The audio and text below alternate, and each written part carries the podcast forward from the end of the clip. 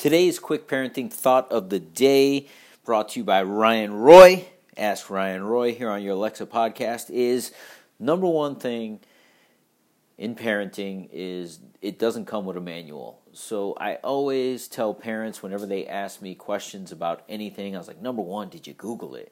Go out and educate yourself. Read an article or two. Get different different perspectives.